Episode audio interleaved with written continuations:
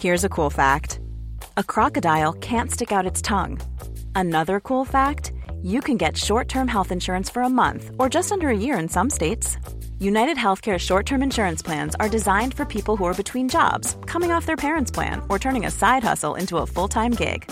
Underwritten by Golden Rule Insurance Company, they offer flexible, budget friendly coverage with access to a nationwide network of doctors and hospitals. Get more cool facts about United Healthcare short term plans at uh1.com.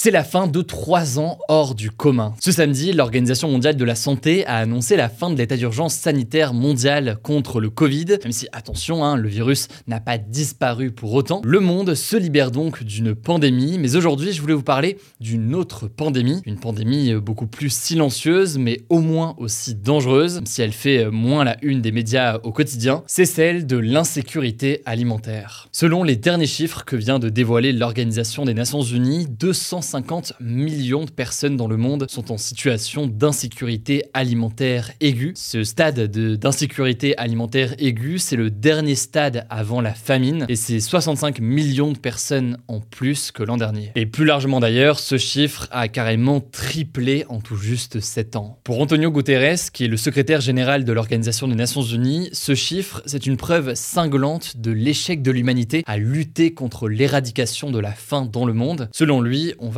carrément dans la mauvaise direction. Et c'est donc le sujet à la une de notre format des actualités du jour aujourd'hui, que ce soit sur YouTube ou alors en version audio, en version podcast sur toutes les plateformes de streaming. Alors, parmi les pays les plus concernés, il y a d'abord la République démocratique du Congo, où plus de 26 millions de personnes souffrent de la faim. On retrouve ensuite l'Éthiopie avec 24 millions de personnes, l'Afghanistan avec 20 millions de personnes, et ensuite le Nigeria, le Yémen, la Birmanie, la Syrie, le Soudan, l'Ukraine ou encore le Pakistan. Pour tous ces pays, les causes sont souvent multiples et elles s'additionnent d'ailleurs. Il y a des causes économiques, il y a des guerres, il y a des violences armées, mais aussi des causes climatiques dont on a pas mal parlé euh, sur la chaîne ces derniers mois. Mais ce que note en fait l'Organisation des Nations Unies, c'est que euh, ce sont les chocs économiques qui sont la première cause de hausse d'insécurité alimentaire. Ces chocs économiques ont en fait exacerbé et amplifié des vulnérabilités et des problèmes qui étaient déjà présents. Alors de quoi parle-t-on quand on parle de choc économique eh Bien on peut citer par exemple évidemment la pandémie de Covid. Alors certes, c'est une crise sanitaire au départ, mais qui a profondément déréglé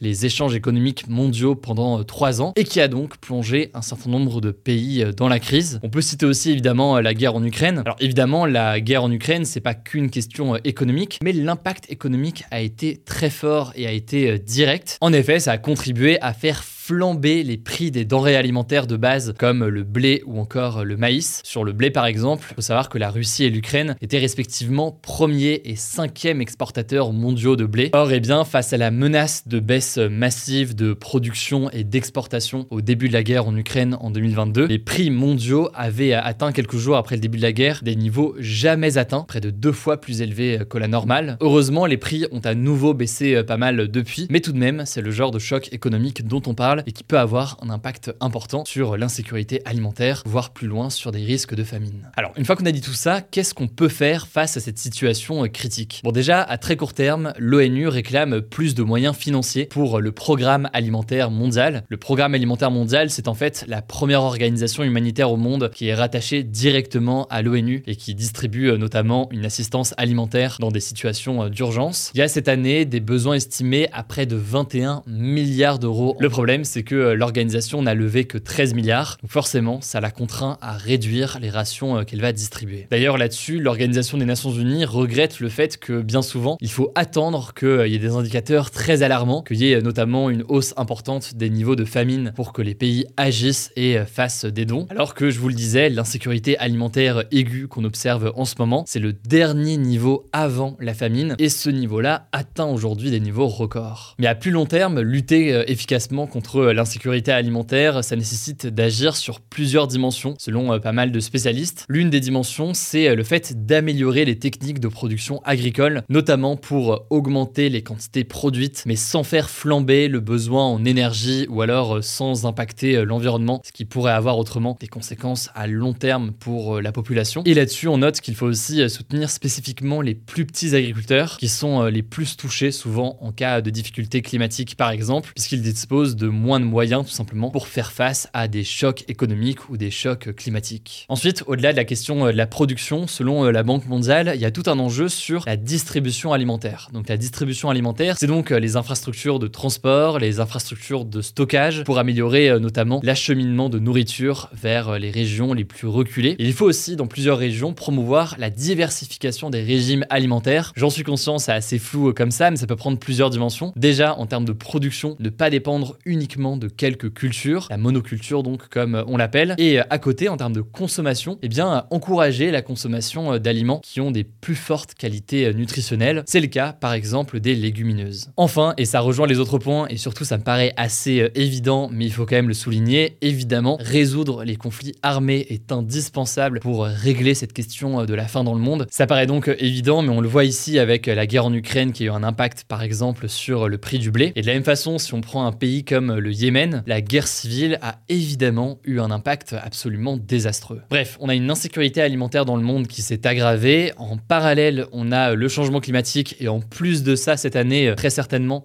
un phénomène météorologique qui s'appelle El Niño et qui vient rajouter une forme d'inquiétude pour les mois qui viennent. Pour ceux qui ne savent pas ce qu'est El Niño, je vous renvoie aux actualités du jour qu'on a postées la semaine dernière. C'était à la une de nos actus du jour jeudi dernier. Ça me semblait donc essentiel d'en parler aujourd'hui, même si j'en suis conscient, c'était pas le sujet le plus positif du jour. Je vous mets des liens en description pour en savoir plus. Je vous laisse avec Paul pour les actualités en bref et je reviens juste après. Merci Hugo. Salut à tout le monde. On commence avec les célébrations du 8 mai pour commémorer la fin de la Deuxième Guerre mondiale et la victoire sur l'Allemagne nazie. Comme chaque année, une cérémonie a eu lieu à l'Arc de Triomphe à Paris, dirigée par Emmanuel Macron. Mais cette année, Emmanuel Macron s'est aussi rendu à Lyon pour rendre hommage à des résistants et notamment précisément à Jean Moulin à l'approche du 80e anniversaire de son arrestation et de sa mort. Lui qui a été torturé par le nazi Klaus Barbie, surnommé le boucher de Lyon. Pour cet hommage, Emmanuel Macron s'est rendu dans son ancienne prison, la prison de Montluc. Et alors sur ce sujet aussi des commémorations du 8 mai, il faut dire que plusieurs interdictions de manifester ont été décidé par les autorités aux alentours des hommages, ce qui a été critiqué. Les autorités affirment que c'est un enjeu de sécurité et de mémoire. Les opposants, de leur côté, disent que c'est une violation du droit à manifester. Et en parlant de manifestations interdites, justement, autre info, une manifestation d'ultra-droite qui a été organisée à Paris ce samedi fait polémique. L'effet, c'est que près de 600 personnes ont défilé dans Paris, arborant des cagoules noires, des croix celtiques et criant des slogans fascistes. À l'appel du groupe d'ultra-droite, le comité du 9 mai, la gauche et certains membres du parti d'Emmanuel Macron se sont indignés qu'une telle manifestation n'ait pas été interdite, autant que la gauche pointe donc que plusieurs manifestations contre la réforme des retraites ont été interdites ces derniers jours en France. De son côté, la préfecture affirme qu'il n'y avait pas de menace d'atteinte à l'ordre public, la seule raison, selon la préfecture, d'interdire une manifestation. On continue maintenant avec plusieurs actuels internationales, vous allez voir, c'est très intéressant. La première, c'est un gros changement dans la géopolitique du Moyen-Orient. On en parlait vendredi, et eh bien ça y est, c'est déjà officiel, la Syrie réintègre la Ligue arabe. La Ligue arabe, c'est une organisation régionale dont font partie 22 pays du Moyen-Orient, mais pas l'Iran ou Israël notamment. Et en fait, la Syrie avait été exclue de la Ligue arabe en 2011 au déclenchement de la guerre civile syrienne, sur fond notamment d'accusations de crimes de guerre commis par le président syrien Bachar al-Assad. Et aujourd'hui, par cette réintégration de la Syrie, les pays arabes veulent tourner la page de la guerre civile syrienne. Ils estiment en fait que ça pourrait conduire à une solution pour mettre fin au conflit. Mais ce qu'il faut noter, c'est que c'est en tout cas une grosse victoire diplomatique pour le président syrien Bachar al-Assad, qui depuis 5 ans tente de normaliser son régime, de le faire accepter,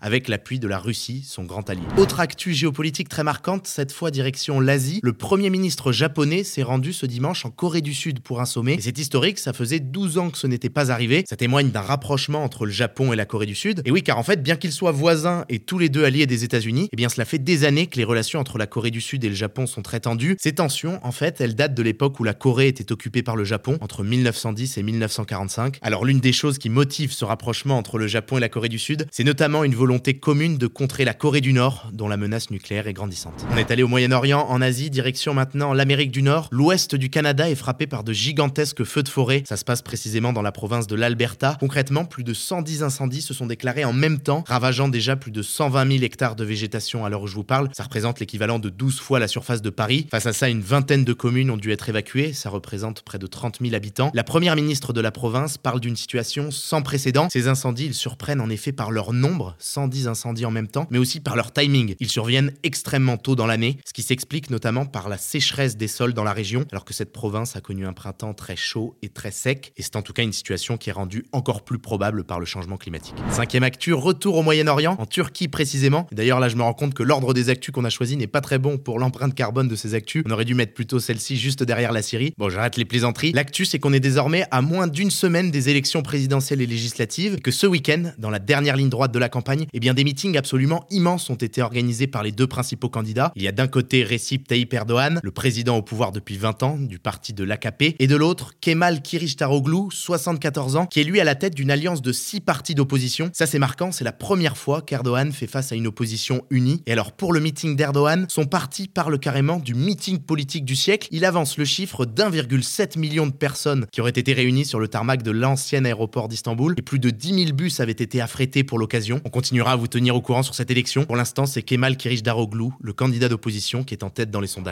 Sixième info, retour en France. C'est un sondage d'Ipsos qu'on trouvait intéressant, qu'on voulait vous partager, sur les moyens de transport utilisés pour partir en vacances par les 18-24 ans. Ça concerne donc du coup spécifiquement les 18-24 ans qui partent en vacances, qui n'est pas tout le monde. La question c'était quel moyen de transport utilisez-vous le plus souvent pour vous rendre sur votre lieu de vacances? On pouvait donner plusieurs réponses et c'est la voiture qui arrive en tête. Elle est citée par 65% des jeunes interrogés. Mais ensuite, l'avion arrive juste derrière, en deuxième position. Il est cité par 54% des jeunes interrogés. Le train arrive seulement en troisième position. Il est utilisé par 35% des personnes interrogées. Ça montre donc que l'avion continue d'être utilisé massivement pour les loisirs. Un autre chiffre l'illustre dans l'étude. 87% des jeunes interrogés disent qu'ils accepteraient sûrement un billet d'avion gratuit pour passer un week-end en Europe. Et en tout cas, il faut noter aussi que 84% des jeunes affirment que le prix est le premier critère pour le choix de leur moyen de transport pour partir en vacances, ce qui explique aussi pourquoi l'avion est devant le train. Allez, on termine par une dernière actu en sport. C'est la fin d'une ère dans le football français. Jean-Michel Aulas n'est plus le président du club de foot de l'Olympique lyonnais, alors que ça faisait plus de 35 ans qu'il était à la tête du club. Il était arrivé en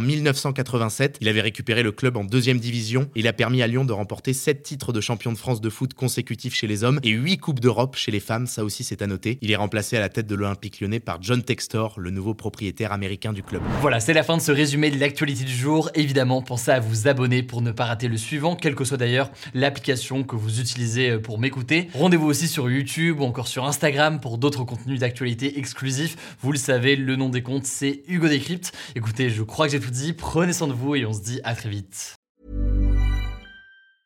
Hey, folks, I'm Mark Marin from the WTF Podcast, and this episode is brought to you by Kleenex Ultra Soft Tissues, your ally to help tackle your allergy symptoms this season. I love the change of seasons, but nobody loves pollen and all those other things floating in the air that make you sneeze during this nice weather. Kleenex Ultra Soft Tissues are hypoallergenic and allergist approved, so fight back against watery eyes and runny noses without worrying about irritating your skin. For this allergy season, grab Kleenex and face allergies head on.